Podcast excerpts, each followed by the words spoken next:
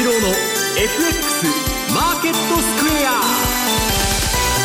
こんにちは西山幸四郎と。こんにちはマネースクエアジャパンの津田隆光と。皆さんこんにちは。アシスタントの大里清です。ここからの時間はザ・マネー西山幸四郎の FX マーケットスクエアをお送りしていきますえさて今日の日経平均株価なんですが100円余りの上昇となりました。124円38銭高い。1万4462円17銭ということで今日は続伸の動きとなりましたね、ね、西山さん。はい、はいあの為替も株も、えー、ショートカバーと買い戻しということになりました、はい、そうですね。まず為替ドル円なんですが101円70銭ぐらいまで戻ってきましたもんね、はい、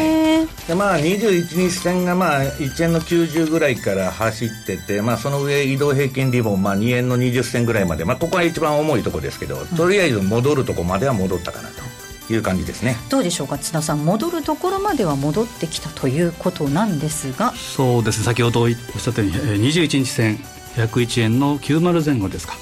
この辺りで抵抗に合うかどうかおそらく抵抗に合うのかなというふうな感じですけど、うん、ちょっとまだ勢いは確かめないとわからないところですね、はい。もう少し慎重に見ていきたいと思いますが、まあ、5月といえばね Sell in May なんて言われておりましてとても注意が必要な月ではあるんですがどうでしょうか？1年前思い出してみると大きな出来事ありましたよね、はい、目にありましたね。バーナンキショックでですね、えー、急に QE やめるとか言い出しましてですね、はい。えー、アメリカよりも日本がまあ、暴落したということで、まあえー、記憶に新しいんですけど、まあ、今年もですねちょっとまだ微妙な感じですね。さすがあれですね。世界の景気敏感株日本株っていうところですよね。あの時で 1000, 1000以上ですか？日経平均1140円下げて、えー、ドル円でもこれ2円ですか？2円70銭下げたと。はい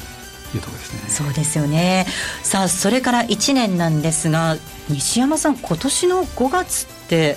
どうですか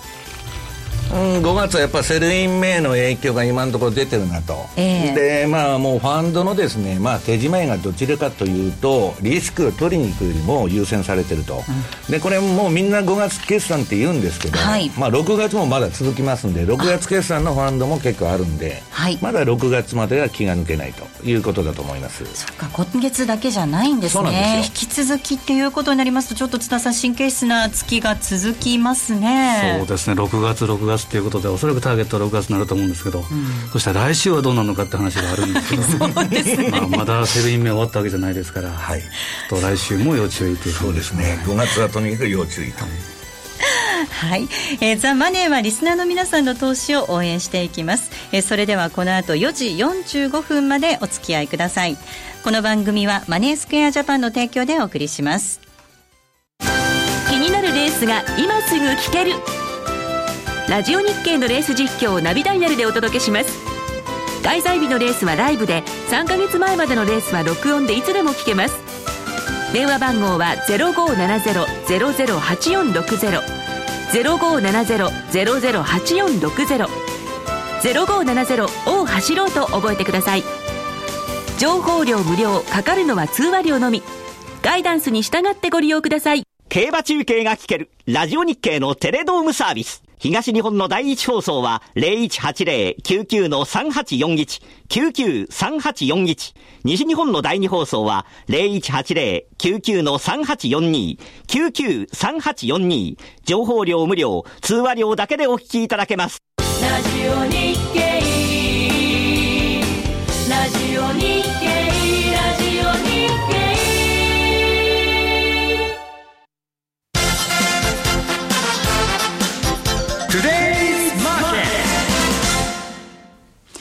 えそれではこのコーナーでは足元の相場について解説いただきます。えまずは主な通貨のレートをご紹介していきます。えドル円なんですが、この時間101円の69銭から70銭での推移。そしてユーロ円ですが、138円76銭から95銭。えユーロドルなんですが、1.3648から50での推移となっています。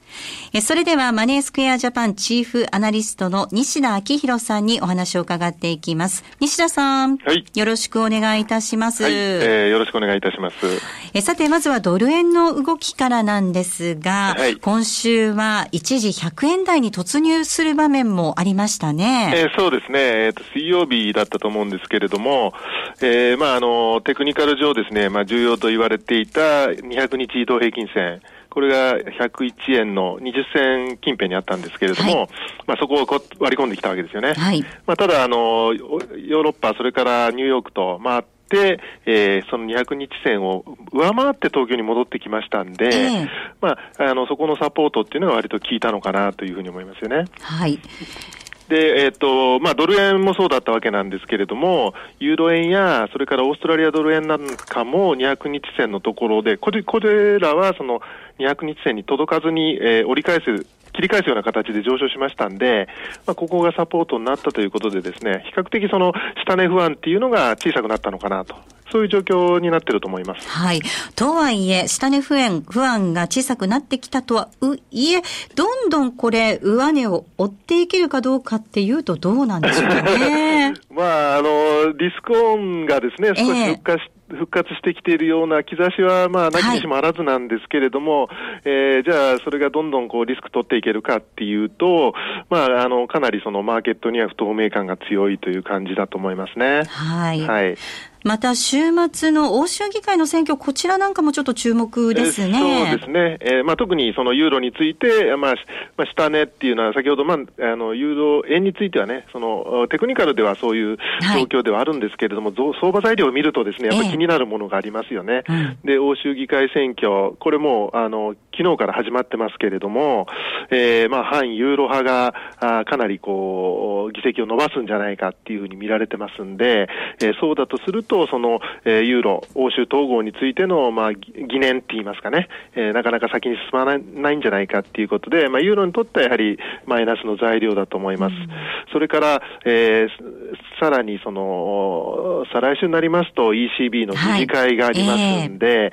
まあ、あの、ドラギ総裁は追加緩和をやるというようなことをかなり強く示唆してはいるんですけれども、まあ、それでこう、ユーロはこう、難聴に推移してきたわけなんですけれども、果たして何をやるのかっていうことなんですよね。で、まあ、小幅の利下げだったりとか、まあ、資金供給を少し増やしますということだと、もうこれは織り込み済みっていうことになると思うんですけれども、えー、日銀とか FRB のように、えー、資産購入、まあ、債券を直接買いますよっていうことになってくると、まあ、これはやはり相当こう思い切ったあ政策を取ってきたなということで、うん、えー、ユーロが一段安ということもあり得るのかなというふうに思いますね。はい。どんな動きと出てくるのかということになるんですが、すね、一方で EU のメンバーでありながら、ユーロは取っていないイギリスなんですけれども、はい、まあ先進国では一番利上げが近いんではないかなんていう話もありますね。えそうですね。あの、えっ、と、英国中銀 BOE のですね、ええ。ー、議事録が先日発表になってるんですけれども、えー、もちろんあの全員一致で、えー、据え置きを決めたんですけれども、えー、その、そこに至る過程でですね、まあ、あの、金融政策の先行きに関する議論がよりバランスしてきた。っていう表現が使われてるんですね。ということは、まあ、据え置きを決めたんではあるんだけど、先行きについては、その利上げの選択肢、それにもこう、えー、理解を示したメンバーが何人かいたっていうことだと思うんですね。はい、ですから、まあ、今後の、まあ、経済状況次第ではあるんですけれども、えー、最近だとその交流利益が良かったりっていうことで、えー、まあ景気に強さも見えてますんで、そういう状況が続いてくると、まあ年内にもうあの利上げっていうのを、えー、実際にこう主張するメンバーも出てくるのかなという感じになりつつありますよね。うん、そうであれば、えー、ポンドは、イギリスポンドはややこうサポートされるのかなという感じだと思います。はい。さあでは来週の予定なんですが、はい、どのあたり注目でしょうか？そうですね。まあ週明けにはその先ほどね、欧州議会選挙の結果というのが、はいまあ、公式に、えー、多分26、日本時間だと26日の朝になると思うんですけれども、発表になります。えー、それから、えー、25日、日曜日のウクライナの大統領選挙の結果もある、ある程度判明してくると思いますんで、まあ、このあたりちょっと相場材料にはなる可能性があると思うんですね。で、えー、それ以外ですとですね、まあ、来週はあまり材料が実はないんですよね。再来週にその ECB の理事会であったりとか、えー、イギリス中央銀行 BOE の、えー、会合があったり、また雇用統計ということいろいろあるんで、来週は動きづらいんですけれども、まあ、そうした中で私が注目しているのは、日米の物価指標なんですね。はい、えー、金曜日にいずれも出てくるんですけれども、日本は4月の消費者物価 CPI が発表になります。で、これはあの消費税引き上げの影響がもろにこう出てくると思いますから、まあ、市場の予想も今3%とかそれを超えるようなかなり強い数字を見てるんですね。はい、で、えー、まあ5月の東京特部っていうのはもう、あ、ごめんなさい、4月の東京特部っていうのはもう先月発表になってるんですけれども、これがまあ3%近く出てたっていうことで、やはり強い数字になりそうだと。いうことなんですけれども、えー、まあ単純にそのマーケットがですね、これは一時要因で消費税の影響だというふうに割り切るのか、それとも、やはり物価が3%上がってる中で、えー、例えば日本の長期金利0.6%っていうのでいいのかっていうようなですね、はい、そういう話が出てくるかどうかっていうのは、えー、結構興味を持って、えー、見守っているところなんですね。それともう一つはアメリカの、えー、こちらはですね、個人消費支出 PCE のコアデあデフレーターというのが出てきます。え、CPI はですね、えー、2%前後っていうことでもう発表になってるんですけれども、FRB が注目しているのはこの PC のデフレーターなんですね。はい、えー、それの食料とエネルギーを除いたコア部分っていうことなんですけれども、はい、えー、これがまあ3月は1.2%ということで、FRB の目標よりはやはりかなり低かったんですよね。えー、ですから、まあ物価の面からは FRB がその金融政策を、えー、変更する理由っていうのはほとんどなくてですね、金融緩和続けていけますよっていうことだったと思うんですけれども、まあこれが果たしてどうなるのか、えっと、4月はですね、ちょっと医療費の関係で少し上振れする可能性もあると思いますんで、えー、そういう数字が出てきたときに、じゃあ金融政策の先行きの見方がどう変わってくるかっていうあたりがですね、まあ注目だと思いますね。はい、わかりました。西田さんありがとうございました。はい、どうもありがとうございました。さて、西山さん、はい、今、まあ、西田さんのお話の中にも出てきましたが、はい、まあ、本当に今週の水曜日だったでしょうか、黒田さんの会見の時、はい、100円台つけちゃった時は、私、ちょっと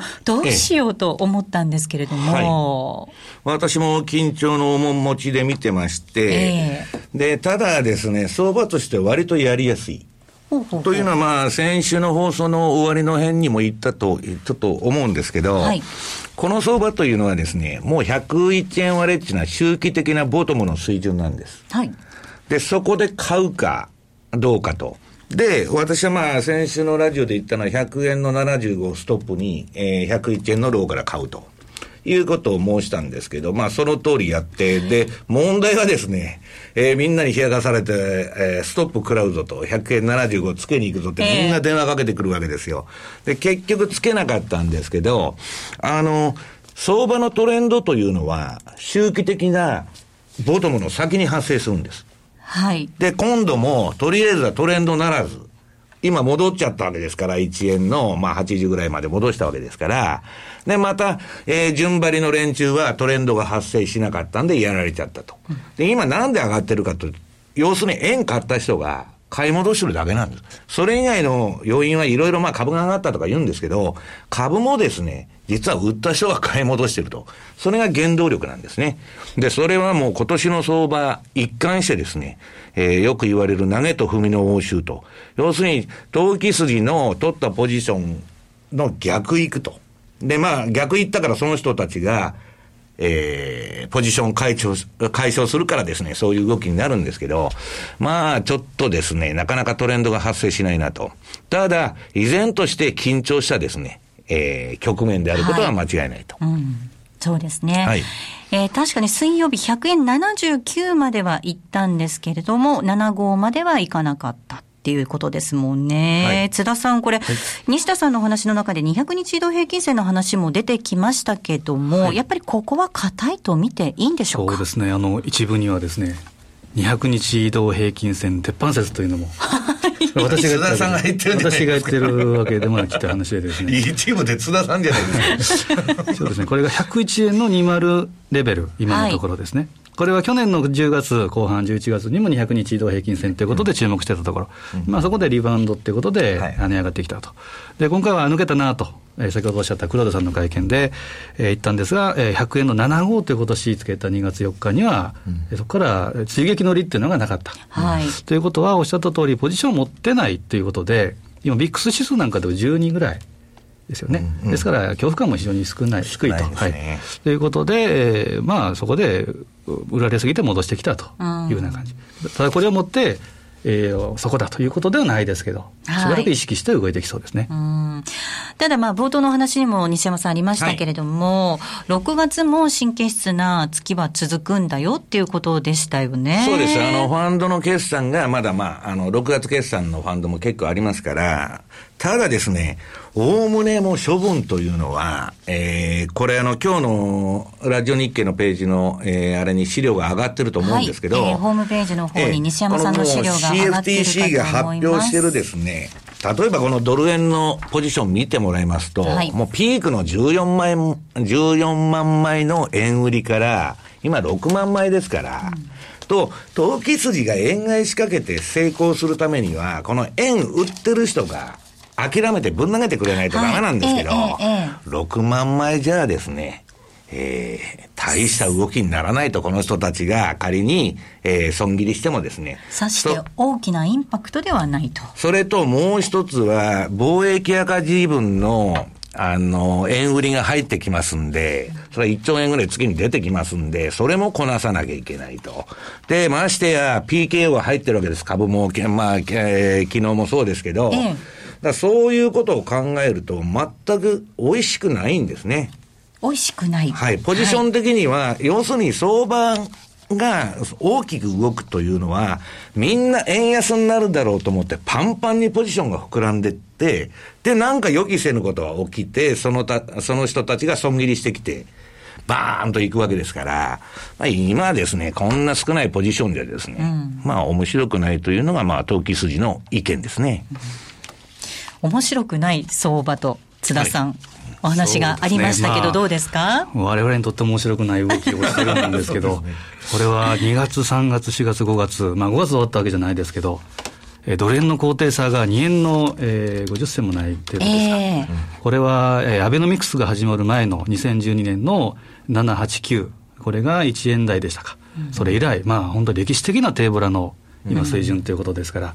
ただ、えー、3か月連続で3円台にいかなかったっていうのは、2011年の末とか、2012になりましたけど、うん、これが、えー、アベノミクスでパーンと跳ねたり、あとバレンタインサプライズで跳ねたり、うん、必ずその、えー、4か月目っていうのは動いたんですけど、うん、今回は4か月目もちょっと動きそうにないた。だ、えー、5か月目、えー、6月は分かんないと。だから、ポジション的には偏ってないんですけど、今、チャートの形状がですね、非常にちょっと下値不安が強いですから、はい、そういう意味では、今度はその投機筋の投げじゃなくて、ええ、新たな円買い、 new long というのが出てくるような材料が出るかどうかなんですよね。はい。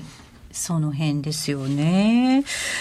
そして、ちょっと株式市場にも目を転じてみたいんですけれども、えー、ニューヨークダウの動きなんかを見てみると、まあ、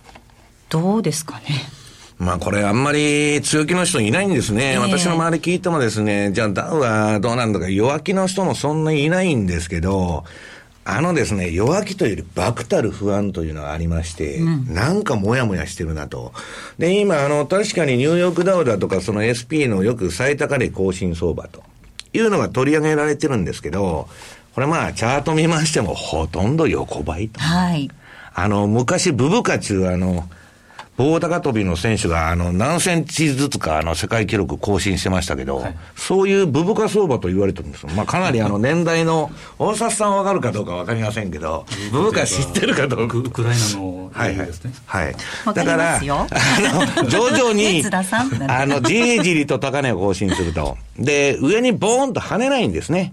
だから、そんな中で、うん、まあ、あの、冷やしはそうなんですけど、月足とか見るでとですね、もうこの5年くらいかなり上げましたんで、まあそこはちょっと逆に怖いと、もう動きが止まってるわけですから、上の。あの、ここに来て、まあ、なかなかこう足踏み状態にあるということなんですけれども、はい、今年って何かこう、2014年って何か、うんまあ、特徴的な年だったりするんでしょうか？7年周、アメリカの景気7年周期不景気説っていうのがありまして、はい、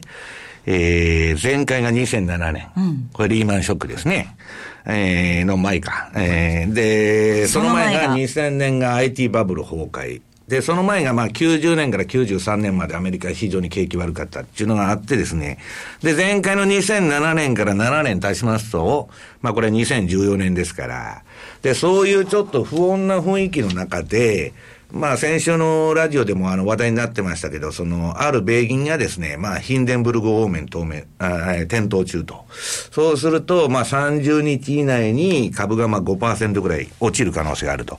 で、トムデマークって相場の転換点を当てる、アナリストが出してた天井の条件ももう満たしてますから、ちょっとそういう意味では、下値のですね、まあ、絶対落ちるとかそういうことじゃないんですけど、なんとなく上が重いのか不安だなと。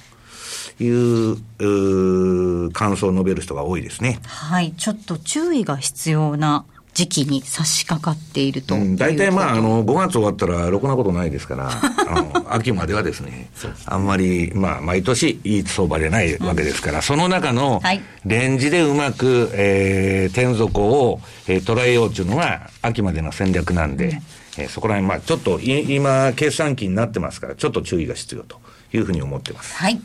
えー、ここまではトゥデイズマーケットをお送りしました。あのロングセラーラジオソニー EX5 m 2好評発売中。高級感あふれる大型ボディに大口径スピーカーを搭載。短波放送のほか AM、FM も受信可能です。卓上型ラジオ EX5 m 2乾電池 AC アダプター付きで税込1万8360円送料500円お申し込みお問い合わせは0335954730ラジオ日経通販ショップサウンロードまで。CD 金井さやかの90日で仕上げる TOEIC テスト。ステップバイステップコーチング。好評発売中。500分にも及ぶ音声ファイルとボリュームたっぷりの PDF ファイルを1枚に収納。しっかり確実にテストに向けた指導を受けることができます。お値段は税込5400円。送料500円。お申し込みお問い合わせは0335954730ラジオ日経通販ショップサウンロードまで。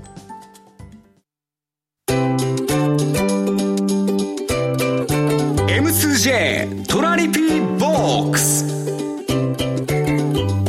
トラップリピートトラップリピート。僕の名前はトラリピトラップリピートトラップリピート。それを略してトラリピー。トさて、このコーナーでは FX 取引の考え方について、津田さんに教えていただきます。はい、引き続き、私がトラリピのデモトレードにチャレンジをしております。3週間が経ちました。なかなか、プラスにいかない。なかなかどうすればいいのか。アクティブなトレードもこうされていらっしゃってですね。はい。えー、ドル円を中心に、まあ、えー、組み立ててはい、まずはドル円かなということで、一番馴染みのある通貨ということで、今は取り組んでおります。やはりドル円を、えー、こう施行するっていう方、実は当社でも多くてですね、これは、えー、やっぱりドル円はこ、ここまで動かなかったら、さあ次動くだろうっていうことで、はい、で、やっぱ仕掛けてる方が多いんですね。ええ、ただやはり、えー、高低差がこれだけ低いわけですから、なかなかレンジは合ってるけれども、えー、ヒットはなかなかしづらいという方が結構多くてですね、えー、でまあ、そういう時のために例えば背回りを使うとか。手回りっていうのは利益確定幅っていうのをちょっと小さめにして、はい、でまあ、手数料もちょっとお得というところで、回転数で稼ごうというやり方なんですけど、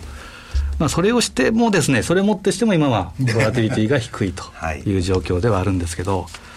まあ、えー、ちょっとしばらくはやっぱりおっしゃった通り、秋口、まあ、夏場、秋口ぐらいまでは、えー、リピートでしばらく辛抱という感じですね。うん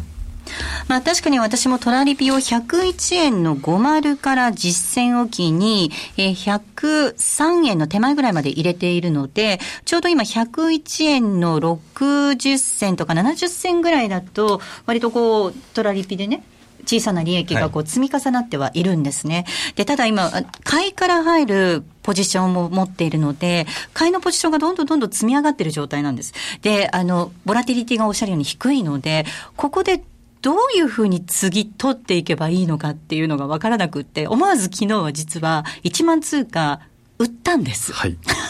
確認しました。で、はい。で、今朝ですね、起きて、101円7マグルぐらいまで戻っているのをね、焦ってすぐ、損切りをしたっていうような取引をしてしまったんですけれども。これはトラリピにちょっと反する、あの、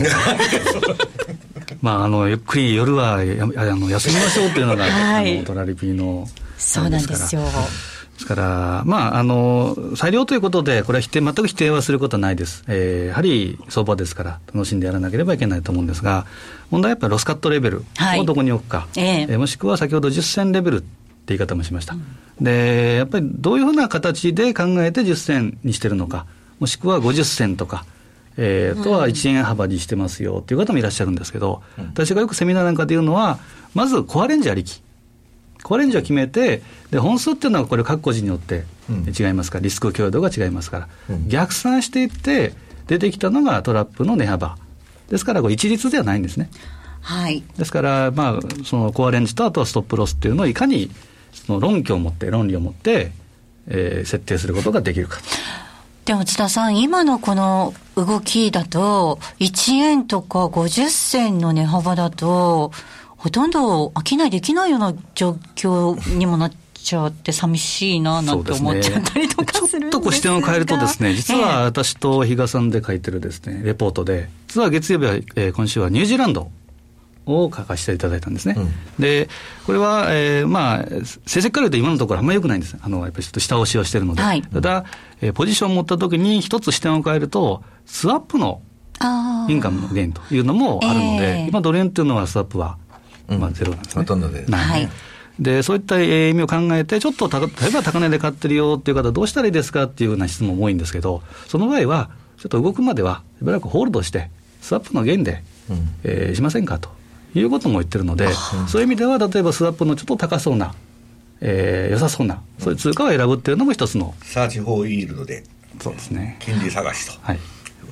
そうですね。確かに今、えっと、デモトレードでも今日のスワップ一覧っていうのが確認できるようになってますので、それを見ると、例えば5ドル円なんかだと50円、買いのスワップ金額50円、それから今おっしゃった乳児9位だとお56円なんていうことにね、ねなっていますので、はいはい、この辺を見ながら、動かない相場だったら、こっちに目を転じてみるっていうのもありなわけですね。そうですね。キャピタルゲインということで、売買の、えー、利益もありますし、うん、インカムゲインということで、ホールドしておいて、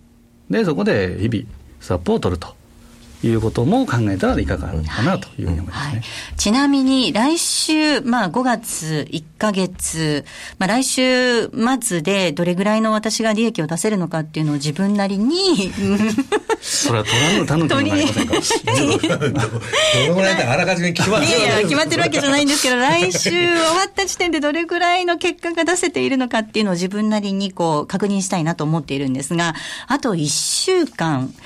来週、まあそうね、この後のコーナーでも出てきますけれども、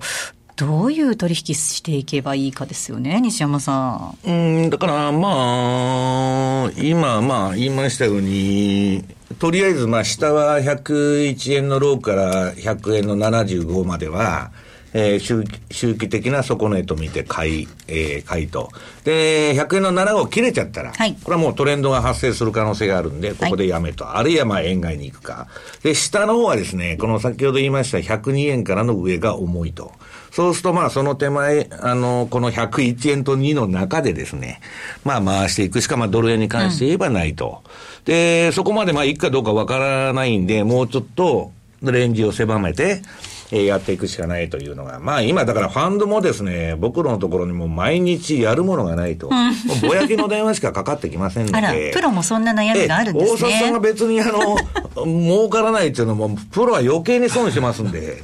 あの、優秀な成績じゃねえかなと。あの、比較感の問題ですけど、あの、プロよりは、あの、やられてないと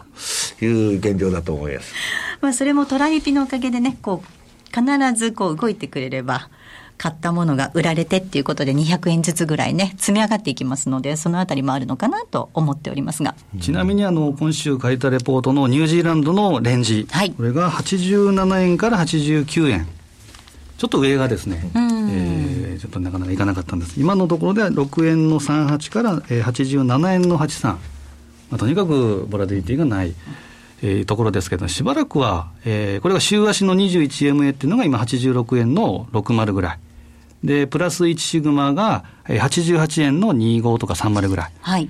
このあたりがまた来週、コアになってくるのかなという気はするんですけど、うん、ちょっとニュージーランドなんかも先ほど言ったような、えー、スワップのポイントで、ちょっと注目されてみてもどうかなっていう気がしますね。はい。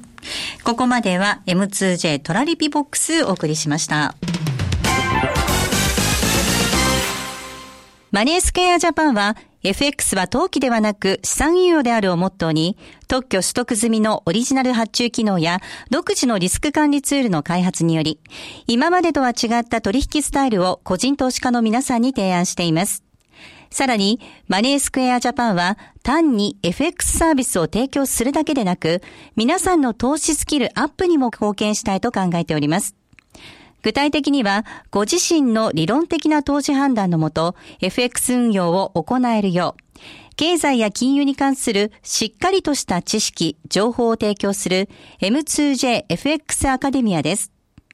学長には著名な金融アナリスト吉田久さんを迎え、誰でもファンドマネージャーという究極の目標を掲げ、多彩な教育プログラムを実施しています。FX を資産運用に変える。マネースクスクマネースクエアジャパン M2JFX アカデミアで一歩進んだ FX 投資を身につけてみませんか？M2JFX アカデミアの詳細はマネースクエアジャパンのホームページをご覧ください。マネースクエアジャパンが提供する外国為替証拠金取引は外国為替相場の変動や各国市場金利の変動により損失を被ることがあるほか、その損失は投資金額を上回る恐れがあります。取引説明書をはじめ、契約締結前交付書面などの内容を十分にお読みいただき、ご理解の上お取引ください。なお取引に際しては所定の手数料がかかります。金融商品取引業者関東財務局長金賞第296号株式会社マネースクエアジャパン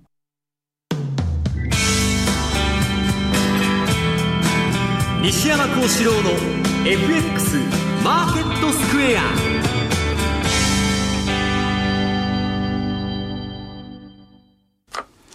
さて、このコーナーではマーケットの見方について西山さんにいろいろな角度で教えていただくコーナーです。え今日のテーマなんですが、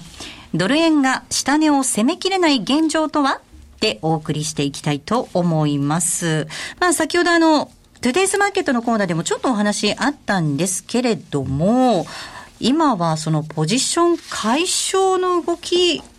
だということでしたよね。というかね、あの、今年の前半全然ファンドって儲かってないんで、それはもう中には儲かってるところもありますよ。はい、ただ全体としてファンドってもう何万社もあるんで、えー、成績が悪いと。で、特にその腰を据えて売ったり買ったりする、まあ、いわゆる博打的な懸念に出てくるのは、いわゆるグローバルマクロ型ファンドと呼ばれるのがまあ中心なんですけど、彼らがですね、全然儲かってない。はい。あともう一つは、投資銀行がひどい成績なんですね。はい、で、今、大リストラ中。ええ、そういう中でどうしても商いが盛り上がらないと。はい、で、私もですね、もう二十何年この世界にいるんでですね、あのドル円の先ほど大沢さんが言われた、え100円の80ぐらいに攻めに来たとこに、時には、もうこれ、もう100円の75は時間の問題で落ちるなと。ああ、これは私のストップがつくなと。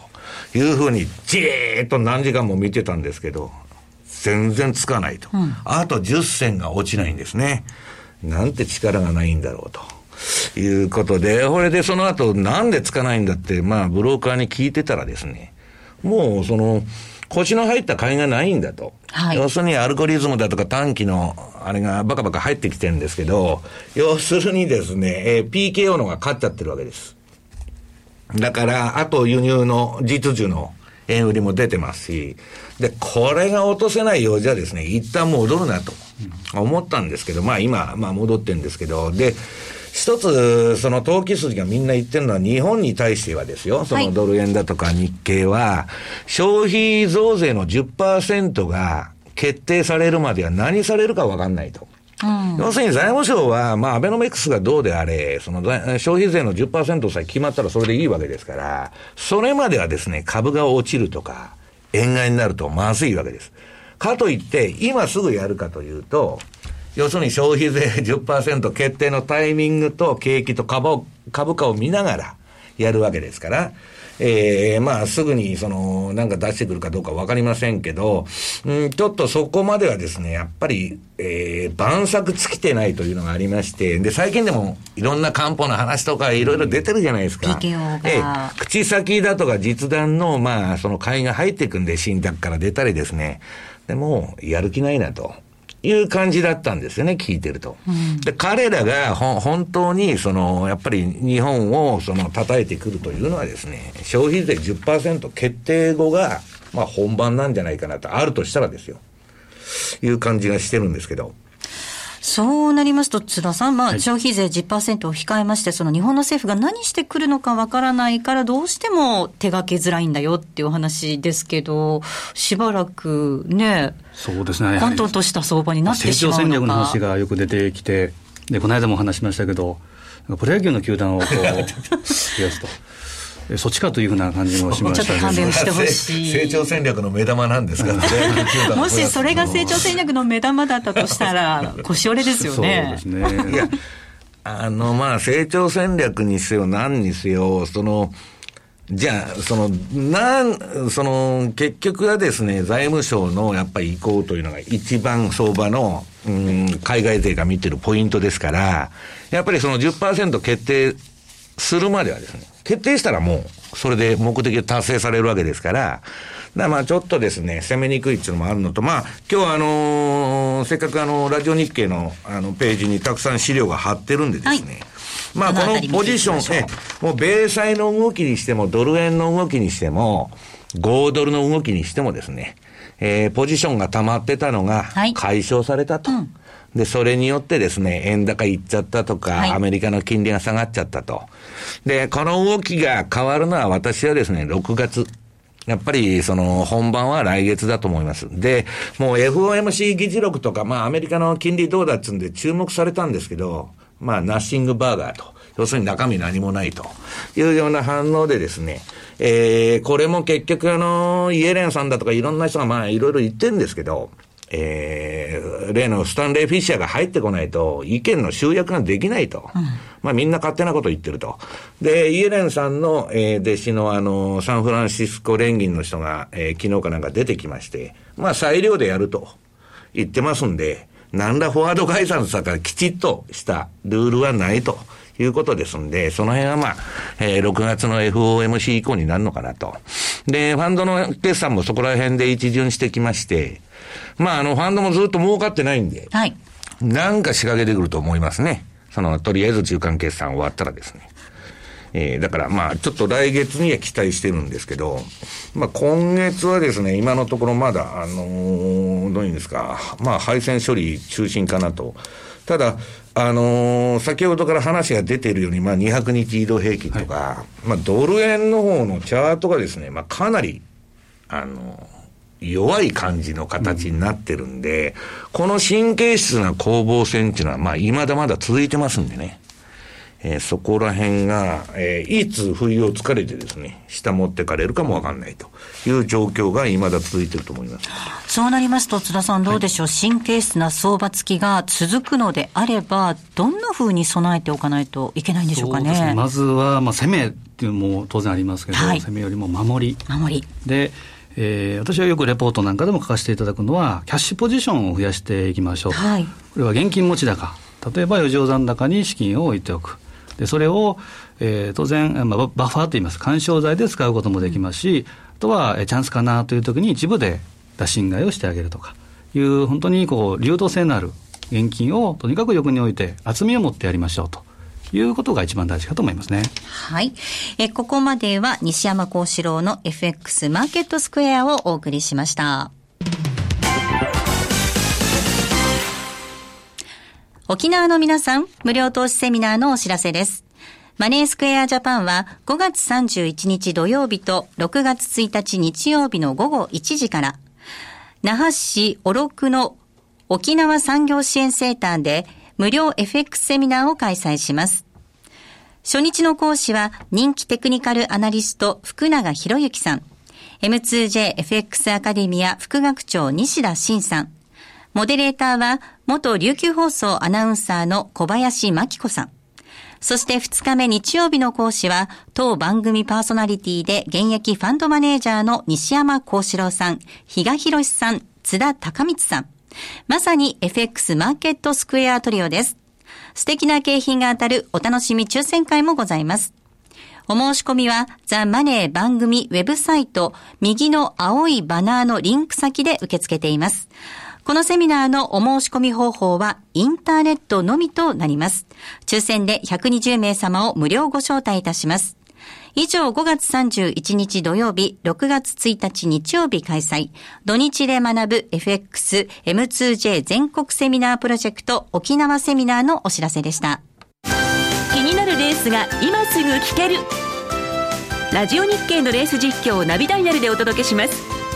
開催日のレースはライブで3ヶ月前までのレースは録音でいつでも聞けます電話番号は0570-008460 0570-008460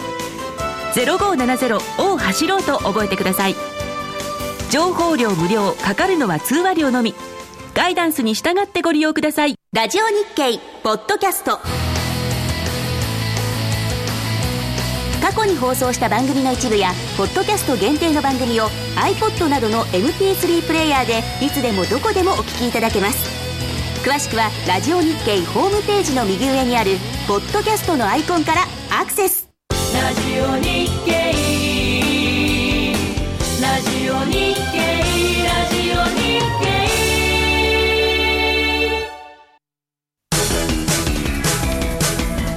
M2J FX 投資戦略。さて、このコーナーではこのところの為替の動きを解説いただきながら、来週に向けて M2J ストラテジストの津田さんに FX 投資戦略を伺っていきたいと思います。はい、まあ、津田さん先ほど乳児の話なんかもありましたが、はいはい、来週に向けてどんな戦略練っていけばいいでしょうか？そうですね。やはり、あの、注目はやっぱユーロが、やっぱり6月にかけてですね、はい、これは注目でいろんな話が出てくるとは思うんですけど、はい、やはり先ほど、えー、申し上げたのと、資料でもですね、後でこれ見ていただきたいんですけれども、うん、先ほどの200日移動平均線。はい、これが、やはりドル円で101円の20レベル。こうなると打診買い。ただし100円の75。これは要注意レベル。で、えー、もう一つはですね、ユーロドルのですね、これが200日移動平均線が1.3630。このあたりが200日。はい。ただこれはですね、下、えー、サポートになるかトリガーになるかっていうのはちょっと、ともですね、今のところは非常に。見極めが必要なところなんですね。ただユーロ円に関してましても、これ200日に接近して138円。はい。ユーロに関してはまだ不動、えー、いろいろ動きがあるということで、えー、要注意が必要なんですが、やっぱりドル円はですね、101円の20、えー、200日移動平均線というところを注目して、えー、まあ、打診買いというのでいいのかなと思いますね。うん、はい。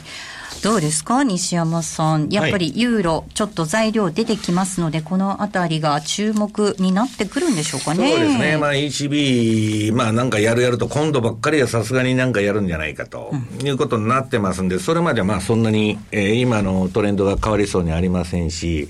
ただですね、まあ大きな、もっと大きな意味ではですね、まあファンドのみんなが言うにはですね、大相場っていうのはあんまりないんじゃないかと。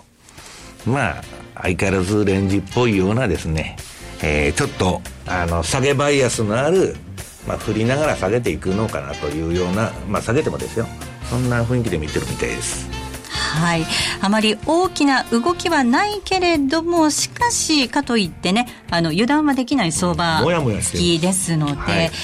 ちょっとこう注意しながらマーケットを見ていただきたいなと思います。来週月曜日にはもっと練られた戦略が M2J で取引されているお客様限定で見ることができますのでぜひこちらもご覧ください。それではお別れのお時間近づいてまいりました。今日のお相手は西山幸四郎。マネースクエアジャパン津田隆光と。大里清でした。この番組はマネースクエアジャパンの提供でお送りしました。